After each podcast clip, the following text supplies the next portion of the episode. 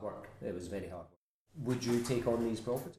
Rent gets paid. Lettings is a circle that mm. never ends. I can understand that. Once a month, have a beer, shoot the breeze. Hi, Jonathan Williams back again at Bricks and Mortar Podcast. Bricks and Mortar Podcast, well, that's a podcast about property. If you've got an interest in property, buying, selling, renting, or investing in property, then let's hope we're going to float your boat and light your candle. I tell you what, we've got this week. We've got one of our interview shows. A couple of weeks back, I met with Ross MacLeod of MacLeod Lettings great chat with him, tells us how he started in the pub game, went over to Guild Gilpro Letting, and then ended up at MacLeod Lettings. Tells us, gives us a great insight into the world of lettings. So I'm going to pop that on, and I'm sure you'll get some great insights into the lettings game. I tell you what I've been doing. In fact, I'm just talking to you on a Saturday morning, and I've just done my first video shoot for Glasgow West End today. Um, do go on to the Facebooks for Glasgow West End today, and I'm going to be doing uh, 10 videos on Glasgow West End today, and that's going to be on solicitors about what questions you need to be asking your prospective solicitors before you hire them That'll be coming out and it'll be drip fed out to the market onto Glasgow West End today. Uh, have a look at that, and hopefully that will then drive some more traffic to the podcast website. The other thing I've been doing, obviously, in my day to days is uh, meeting a lot of people on in the uh, the property side of things.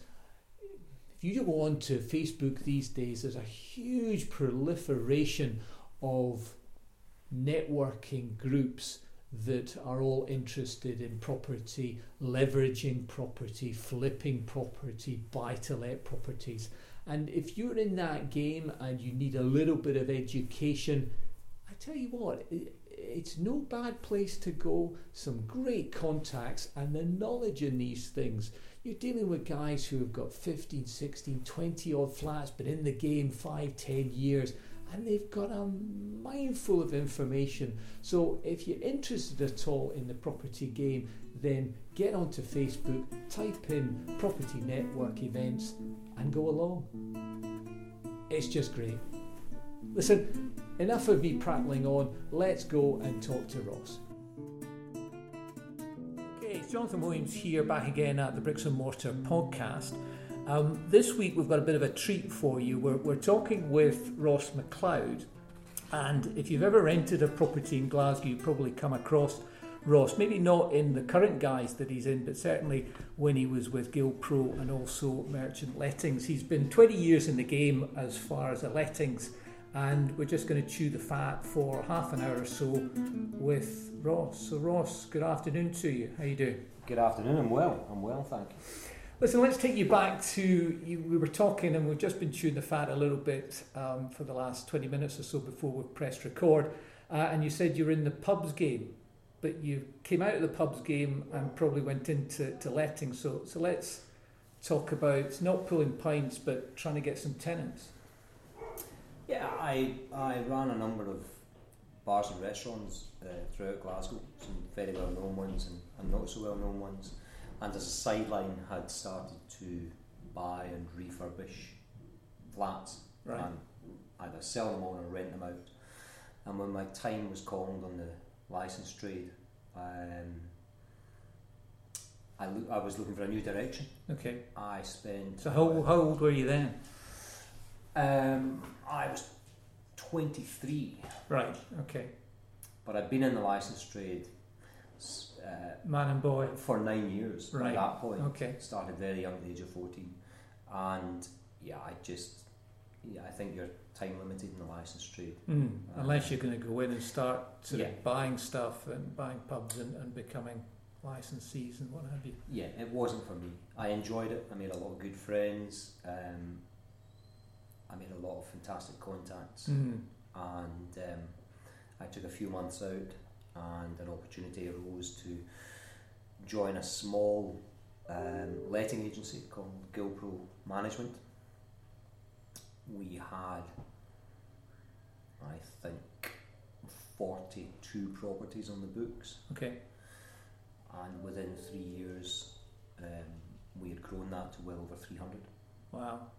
Partly down to a lot of people, me bumping into a lot of people and them asking me where I happened to be, and when I explained that I was no longer in licensing and uh, doing property rentals, saying, "Oh, I have a flat, or I have a couple of flats, or Yeah. so on and so forth." So this is 2000, is it 2000 and... Your maths are better than mine. This has been, uh, yeah, round about the 19, 98, 99, 2000, Right. 2001. Okay. And So We- just at the sort of start of the buy-to-let boom where you could start getting your mortgages for your for your buy-to-let properties. And this, Yeah. is, this is just a small local outfit, 32, and then suddenly, wow, you're at 300.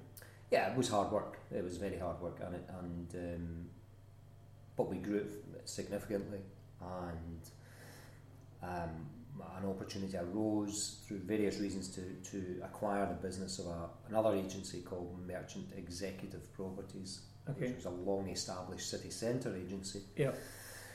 And we bought over Merchant Executive and then rebranded as Merchant Lettings Okay. which took us to five offices, 41 staff, the whole central belt. Um, Wow. lot So big, big player. We had over, well, over two and a half thousand properties that we were managing. So a very, very substantial business. Okay.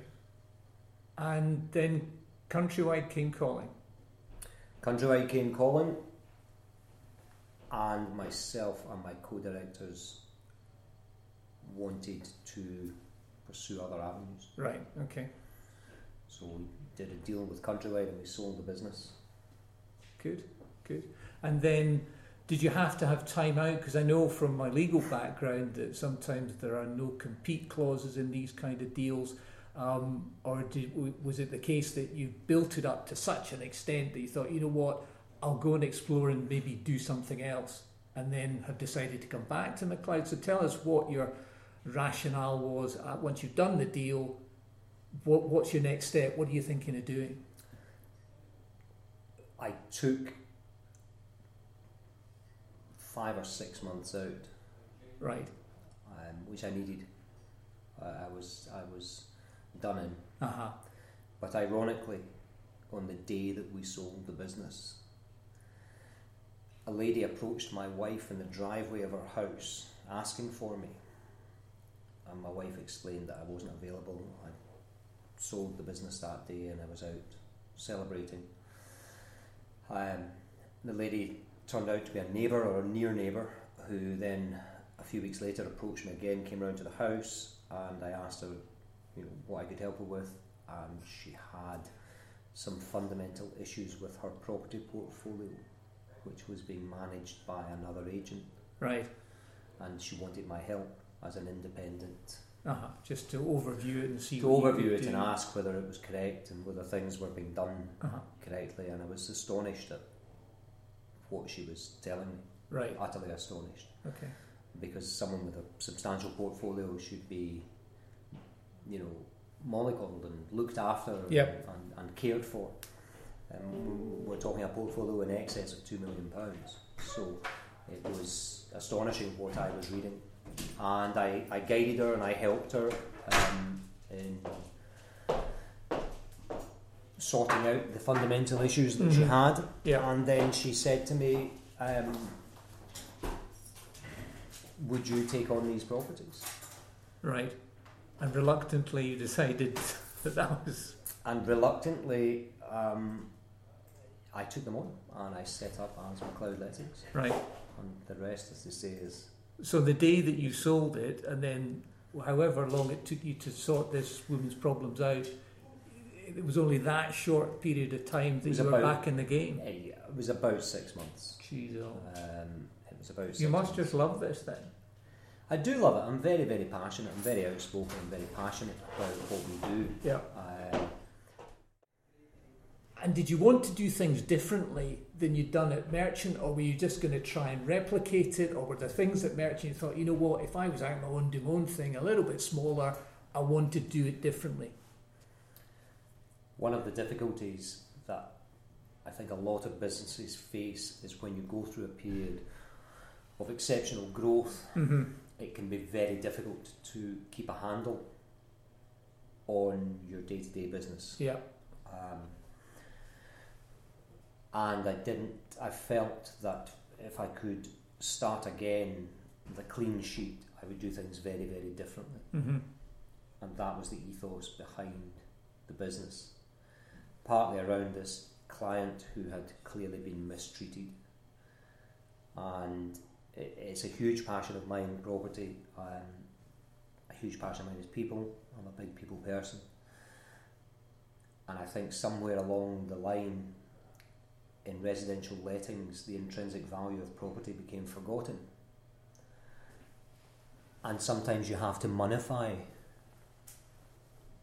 to people Mhm. what they actually have. Yeah. Three flats in the West End, over half a million pounds. It's over half a million pounds.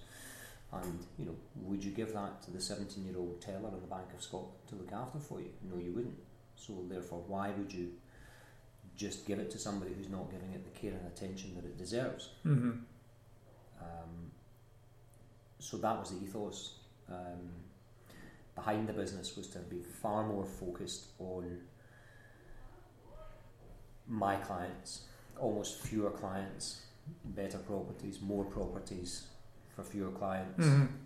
and give those clients the, the value that, that they deserve. It's, Yeah. it's, it's not generally speaking residential landlords is, is not their core business. Their core business is what's allowed them then to diversify into maybe buying a property or two properties or three properties, Mm-hmm. um, and they don't have the time to double check everything you're doing.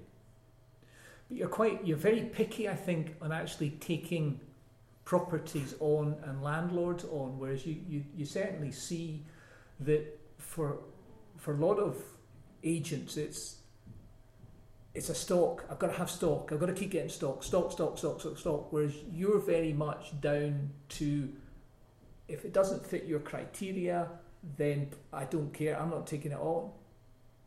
But why did you come up with that idea? There's it's not a numbers game for me. Right. Um, it's quality of product. Mm-hmm. And a lot of people will approach me and say, "Well, you only deal with the high end," which is completely incorrect. We have a number of social housing properties that we look after, um, a number of much smaller properties, and again, we look after properties between Glasgow and Edinburgh and Stirling. Um, but it's the quality of the product, because the quality of the product tells the tenant the kind of person I am in relation to the landlord, and that's the most important thing we don't advertise for clients. When you advertise for clients, the majority of people in my experience that contact you are price driven. Mm. They want the best deal. And I always say to people, it's a bit like buying a television, which are items that are now sadly disposable. But you can buy a television for £100 and you'll watch it for a year and it will find its way into landfill or you can buy a television, the same size of television for a thousand pounds, but you will hand that television to your children, who will Mhm. still watch it. Yeah. You can't you can't discount quality either in, in service or product. So we don't discount our fees. Um, ni- over ninety nine percent of our business is referral. So if somebody is referred to us, Mm-hmm. they already understand or have a, have a loose understanding of how we operate, which is why they've been referred. Yeah. And what they want is a quality service, and they will pay for that. Mm-hmm. Not, we're still actually incredibly competitive in our fee structure, probably one of the lowest fees in the industry. But yet, people still try and drive you down further in your fees Yeah. And you get to a point where you can't do it. I can't provide the level of service I want to give you at the price point that you expect Mhm. to get it. And then they have to walk. And I, I, on more occasions than I care to mention, have said to clients, I am not the guy for you. Mm-hmm. I'm not the guy for you. Mm-hmm. Thank you, but you'd be better It's, off it's elsewhere. very interesting what you say there, and, and, and I do. Um, I've got a networking group that I go to on a Friday, and, and I, for, for my sins, I'm the educational coordinator. So I have to stand up and do a sort of two to five minute pitch on you know driving your business forward. And one of the things that I did just last week was do a sort of client quadrant as to what kind of clients you want. And if you can imagine the box of four, and on the left hand side you've got cheap, and below that difficult, and on the right hand side affluent and sophisticated. What you need to drive your business forward to is affluent and sophisticated, because if you drive it towards the cheap, then the cheap is going to be a race to the bottom. And I see that with my sort of legal hat on that legal fees as far as conveyancing is concerned. Conveyancing is a fairly straightforward, technically legal thing to do, but you're dealing with people, and if you don't do it correctly, the thing can be a car crash.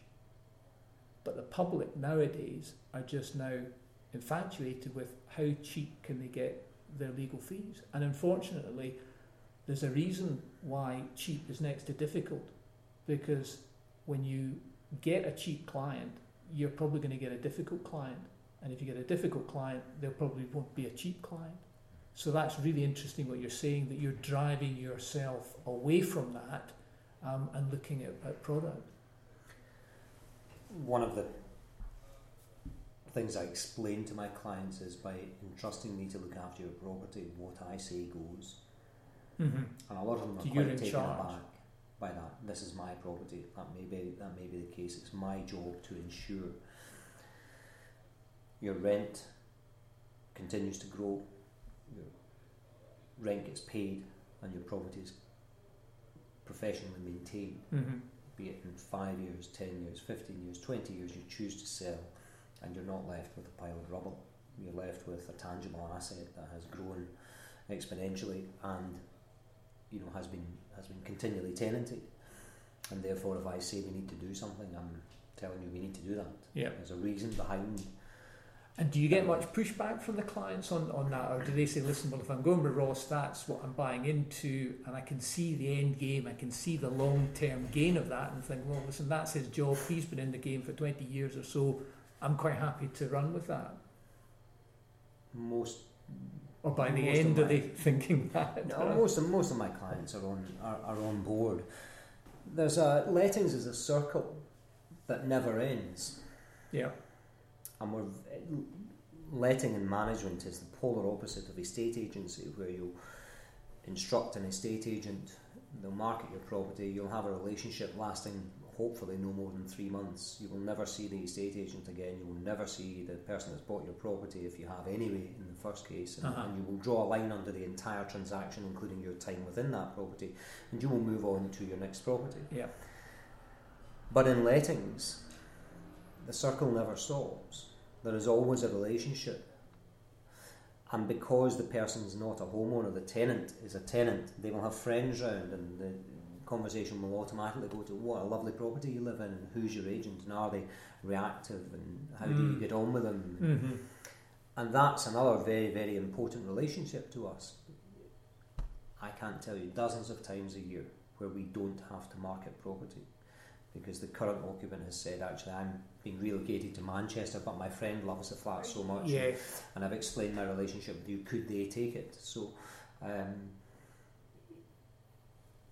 it, it's, it's it's relationships are what letting is all Mhm, is all mhm. about, and, and you have to maintain those relationships Yeah. and they're always really important uh, to us as a business. Mm-hmm. At Crib, we're just past Christmas, and um, we were receiving gifts from our tenants, Wow. which, which I can promise you has never happened before. Wow. I got a delightful bottle of gin from one of my tenants and a lovely card saying, "Thank you for all your help over the last eighteen that's- months." wow. That's what my business is about. I, I can comfortably sleep at night. Um, but if we receive a bad review or if someone has a bad experience, um, it it keeps me awake at night. Yeah. It does keep me awake at night. Okay. So, Um, take you back a little bit as to when you were starting out on the, the journey of a business and, and getting into the to the landlord.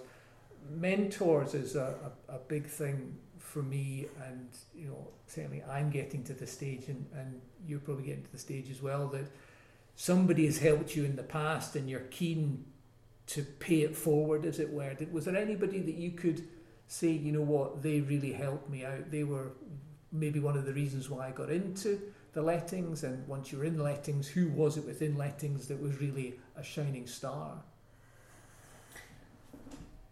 as you may have gathered at this point, I'm, I'm very single minded and, and, and driven, and I'm very, very focused on what I do. And I, I, I haven't had a mentor, but I, I use that loosely. I'm very fortunate to have some very close friends that are hugely successful in their fields. Mm-hmm. Mentor, they don't un, they don't understand the lettings business, but on a gener, general general excuse me in a general business sense, Yep. great guys to bounce ideas about. Uh-huh. Great guys to About say moving your business forward. about anything. Right. I think you know, and I think it's a, I think it's something that guys tend to do. We'll get together once a month, have a beer, shoot the breeze. I'll hear about their business, and Mhm. they'll hear about mine. And if they have a problem, you'll discuss it openly, and you'll everyone will put their different views in. Almost like a mastermind group.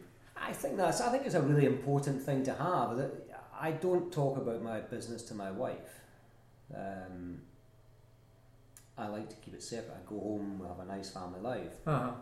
If I have a business problem, and there are two or three people I will pick up the phone to and say, you know, can't believe this has happened. Yeah. You know, um, what do you think? And can you see, can you see yourself in the in the coming years wanting to assist somebody in in giving the knowledge that, that you've learned and the mistakes that you've made and the successes that you've made? Is that something that you feel that you would like to to give back if the opportunity arose?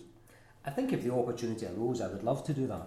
Yeah. Sadly, what I find is a lot of young people starting out in certainly the property business see it as a means to get very rich very quickly, which is simply not the case. Um, and I think if you're if you're I think if your motivator is is money, it's never been my motivator. I think if you if you are moderately successful, that's how much is enough. I, I guess Uh-huh. I guess is um, what I'm saying. So Yeah. I think um, a lot of young people, it's it's all about you know making a lot of money and being hugely successful. And if that's in lettings, great. I'll try that for a few years. Uh-huh. And if it doesn't work, we'll move on to the next thing. Yeah, yeah. Um, so that would be not the type of person. I can completely understand that if you're getting somebody and you, and f- from your point of view, they're just in it as a, a get rich quick scheme. That's not the type of person that you're wanting to help. You're wanting probably to help somebody who's similar to you and has got the same aspirations and, and beliefs. I think that's where mentoring works. I think if I found someone with the, the right passion, I would be delighted to, Yeah, to mentor that person. But first and foremost in life is follow your passion. mm-hmm. And if you're passionate about something, that will shine through. People Yeah. will see that passion and they'll want to grab that passion and help make it work for them. yeah, yeah.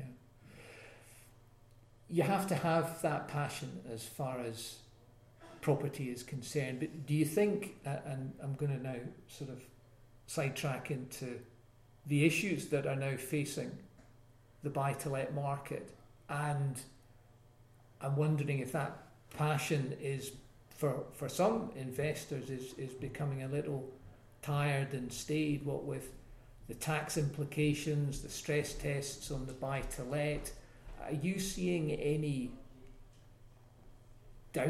downfall as as far as um, the buy to let market? What, what's your take on, on where we're going with the the future of buy to let and the kicking that buy to let investors seem to have been given over the last 18 months? I think there's been a backlash to the lettings industry in general for Yeah. the last decade, Mm-hmm. be that agents or landlords.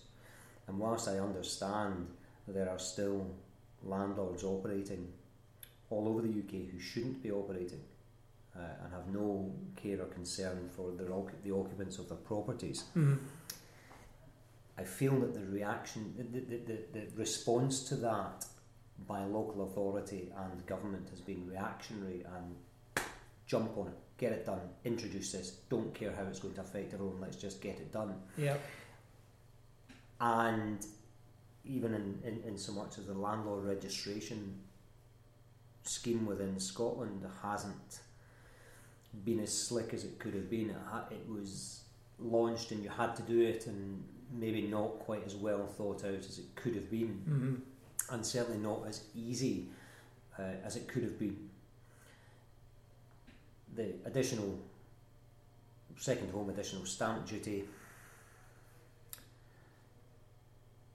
I can understand that to an extent if you've been successful and you choose to buy a cottage in the west coast of Scotland for you and your family to occupy one weekend in every eight. Um, I can see the the theory behind that additional stamp duty. Mm-hmm. But if you've done reasonably well and you want to invest in a property that is going to come to the rental market, you're going to provide quality accommodation for somebody who can't get on the housing ladder or somebody who's visiting the country for a, a long or a short period of time, Mm-hmm. I think it's had a huge knock on effect and it's another barrier that people have said it's Yeah. not worth it. No. It's not worth it anymore. And I think the the consequence of that is is uh, a lot more properties coming back onto the market for sale. Yes. Fewer landlords buying into the market, um, but much more institutional investors coming in Mm-hmm. because there are huge tax breaks. Which Yes, because kind they- of seems unfair. Well, that's what I can't understand. Um, they're almost penalising the individual who wants to run a business as an individual, is not interested in going limited company to get the tax breaks, but they're just they're, they're saying, well, no, you're they're almost forcing you to now put it on a limited company footing. Hmm. But they've not understood that if you've got 15, 20, however many flats, the cost of transferring those into a limited company is penal. It is absolutely penal. You've got you have to pay your three percent stamp duty, your capital gains tax issues, quite possibly. You've got to be arm's length. Solicitors will be pouring over the, the, the title. I mean, goodness knows how many sets of solicitors will be involved. You'll have one for the bank, you'll have one for you, you'll have one you'll have to get three sets of solicitors, four maybe even looking at it. And I, I just think that that, that there's been no joined up thinking, and it's almost as if they've thought buy to let has become too successful, and it's that sort of tall poppy syndrome where they thought, you know what, they'll be the next ones we'll have a chop at, and we'll just see if we can get as much tax off them as possible. I agree with you. I think without sounding too controversial, I think uh, success in the UK, and certainly in Scotland, is, is frowned upon. Mm-hmm. Uh, it's, you know, you, you, you, you, you can't be successful. Um, it's not allowed. And I think that, that landlords, in whatever guise they are, whether it's somebody with one property or somebody with a hundred properties, um, are being penalised Mm-hmm. for no reason apart from the fact that, uh, as you say, it, it's it's flourished. It's become massively successful. People on paper are million, multi-millionaires. Um, none of that's taken account of. It's just what we should do as a country is is, is envelop that, grasp it, and say this is our thing. It Mhm. works. Mm-hmm. You know, it's a fantastic sign of the economic times in some of the cities within Scotland, be it Glasgow, and the university cities primarily, Glasgow, Edinburgh, Dundee, Aberdeen, St Andrews. It's a phenomenal thing. Yeah. And if landlords are coming along and investing in that area, they're paying tax, they're paying council tax, they're getting properties occupied. Embrace it. Yeah. Don't turn these people away. You know, we've all seen in the financial crash, we, we all, I certainly know a number of people during the financial crash who had all of their money in stocks and shares, blue chip stocks and shares. Mm. Look what happened there. hmm How can it go wrong? You have to allow people diversification. Yep. Stocks and shares, some cash, a property, maybe two, a commercial premises. Allow people to do that. Mm. The problem that we face in this country, which we are not addressing, is the age of retirement is not increasing commensurate with life expectancy. And therefore, we're all going to be working longer. hmm Absolutely. We're all going to be working longer. How is that end of life care going to be paid for? When we're all, Jonathan, you and I, it's perfectly feasible. You and I will live till we're 110, 115 years old. hmm Now, you know, that's not, that can't be said for the generation before us or the generation before that. So we all have to invest, we all have to look after our money, make sure it goes further for a much longer period of time. And when you, when the government say it's okay, seventy-five thousand pounds is guaranteed in a bank, backed by the government, that wouldn't pay one year's old folks No.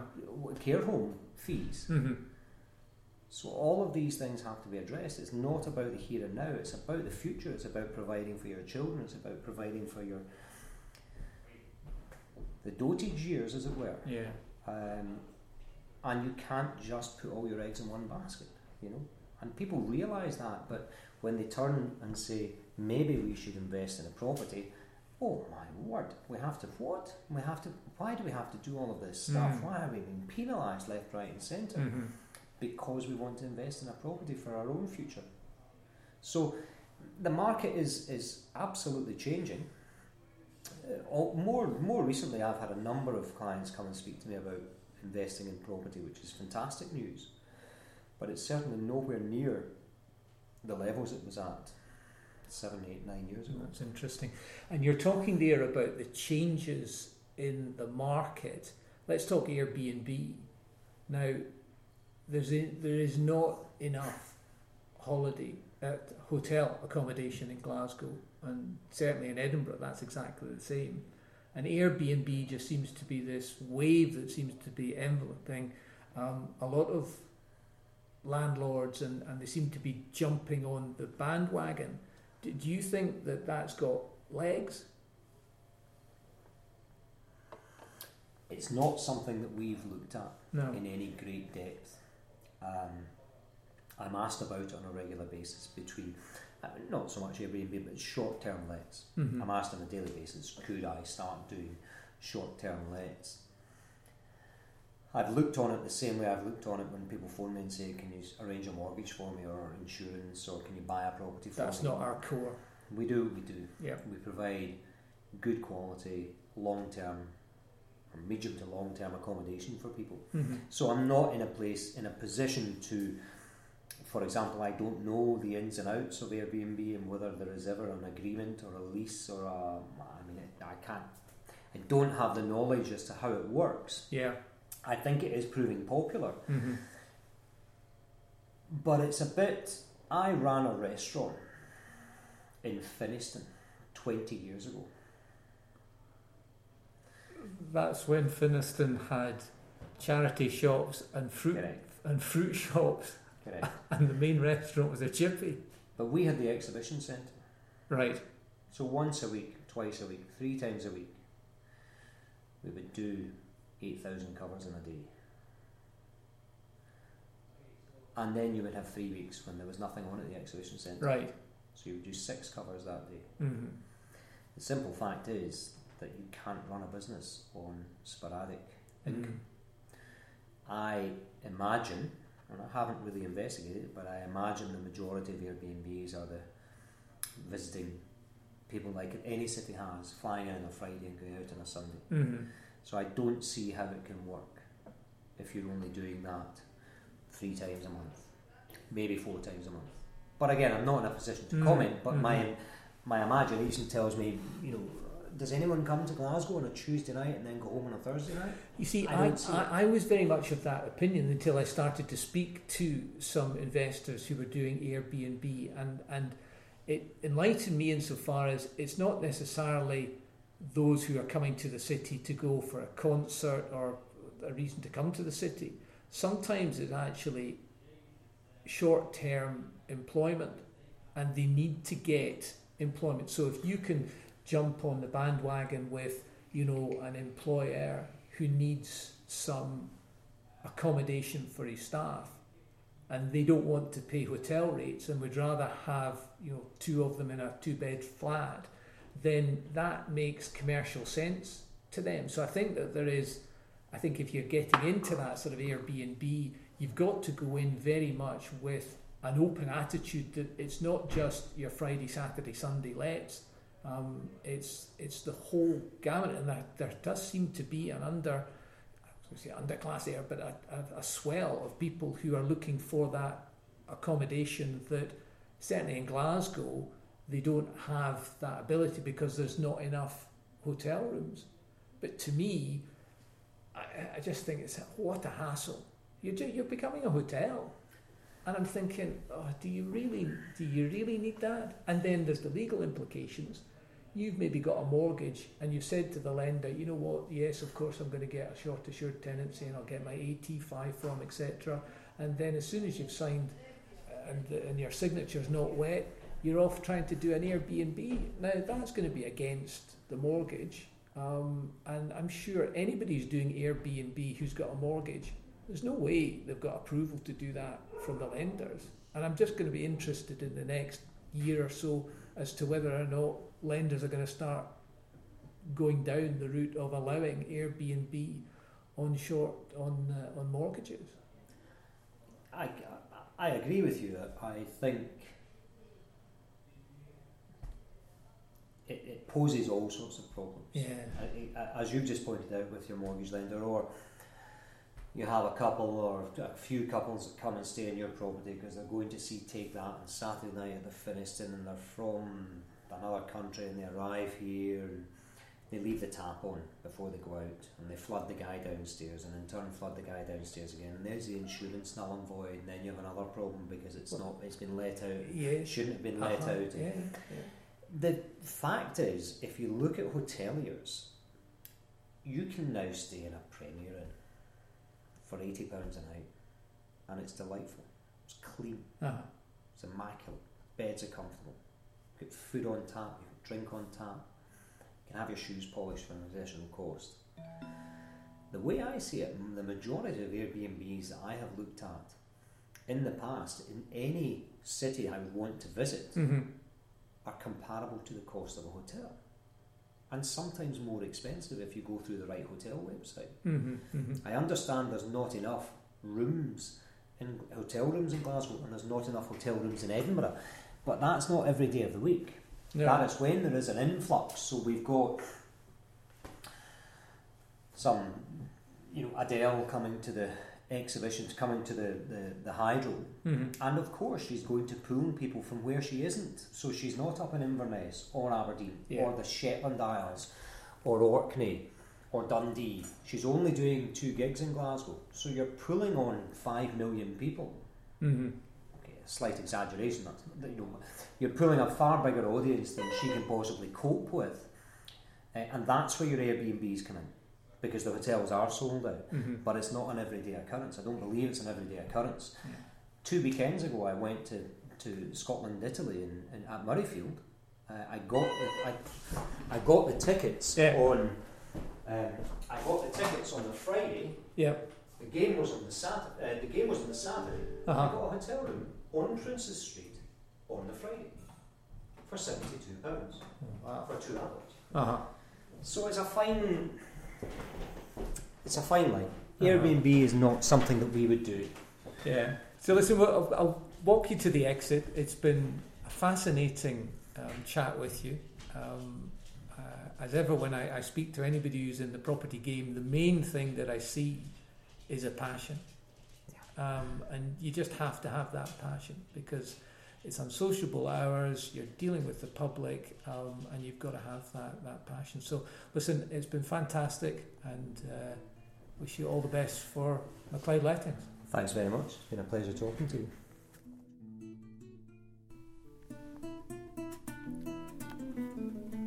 So that was Ross MacLeod. It's cool, wasn't it? Yeah, he's doing really well for himself. And uh, as I say, if you've got a property to let, then do give him a call, MacLeod Lettings, and he'll certainly look after you. I'm going to wrap it up now. We're going up to uh, watch the girls playing hockey. We're in the fag end of the hockey season. Um, few trials coming up for districts, etc. So uh, number two's now involved in, in all of that stuff. So uh, we'll see how she gets on. We're going to go up there and say watch some some hockey. Uh, yesterday I was doing my BNI thing as I do on a Friday. BNI we meet out in Motherwell and that's a sort of networking event. And what I was doing there was my educational slot as I do every week. And this week's educational slot was all about getting a morning routine. And I tell you what, for 20, 25 years as a solicitor, I just used to get out, uh, uh, out of my kipper, get into work, really didn't organise my day, didn't have any habits, didn't have any rituals. and reading this book um, uh, by Hal uh, Elrod, uh, the morning miracle, it has just opened my eyes as to how important it is to have a ritual. That's to say, he talks about six things that you should be looking to do, but it, when you wake up to when you actually start and clock on at work. And he's got this down as a, a, a an acronym called SAVERS. So I'll just run through that and then we'll finish off. So S, S is for silence. He's a big one into meditation. Meditation might float, might not float your boat, but I tell you what, give it a try. It's quite eye opening, I have to say. And once you get over the potential hocus pocus of meditation and sitting and becoming Zen like, it does work. So S is for silence, A is for affirmations. And again, this is all about these great little phrases that you hear, that you read in these business books, etc. And just writing those down, recording those onto your iPhone or, or your, uh, or your Samsung or whatever, and then just listening to those I've got two or three minutes of affirmations that I listen to on a daily basis, and it just gets you ready for the day. V, is for visualization. You will have heard all the sports superstars talking about visualization. And what they're doing is that they are imagining their best day, their best performance. And again, that takes a little bit of getting used to and a bit of practice. But once you're honed in and practicing that on a daily, daily basis, it brings rewards. Undoubtedly, it brings rewards. These sports people wouldn't do it unless it was successful, but you need to do it on a regular basis. E, e is for exercise. Got to try and get some exercise in before you get to work. I know that's probably, of all the things here, that's probably the one that's a wee bit problematic for most people. R. R is for reading. And what he's suggesting is that you try and read between five and ten pages of a business book or a self help book, something that is going to drive your knowledge forward. But as with all these things, knowledge is the first step. If you're not taking action on that knowledge, what's the point in reading? So it's all very well reading, but you need to take action on that, that knowledge that you're reading. And then finally, S is for scribbling, and that's all about journaling. This isn't Adrian Mole's diary. No, this is. I tell you what to do.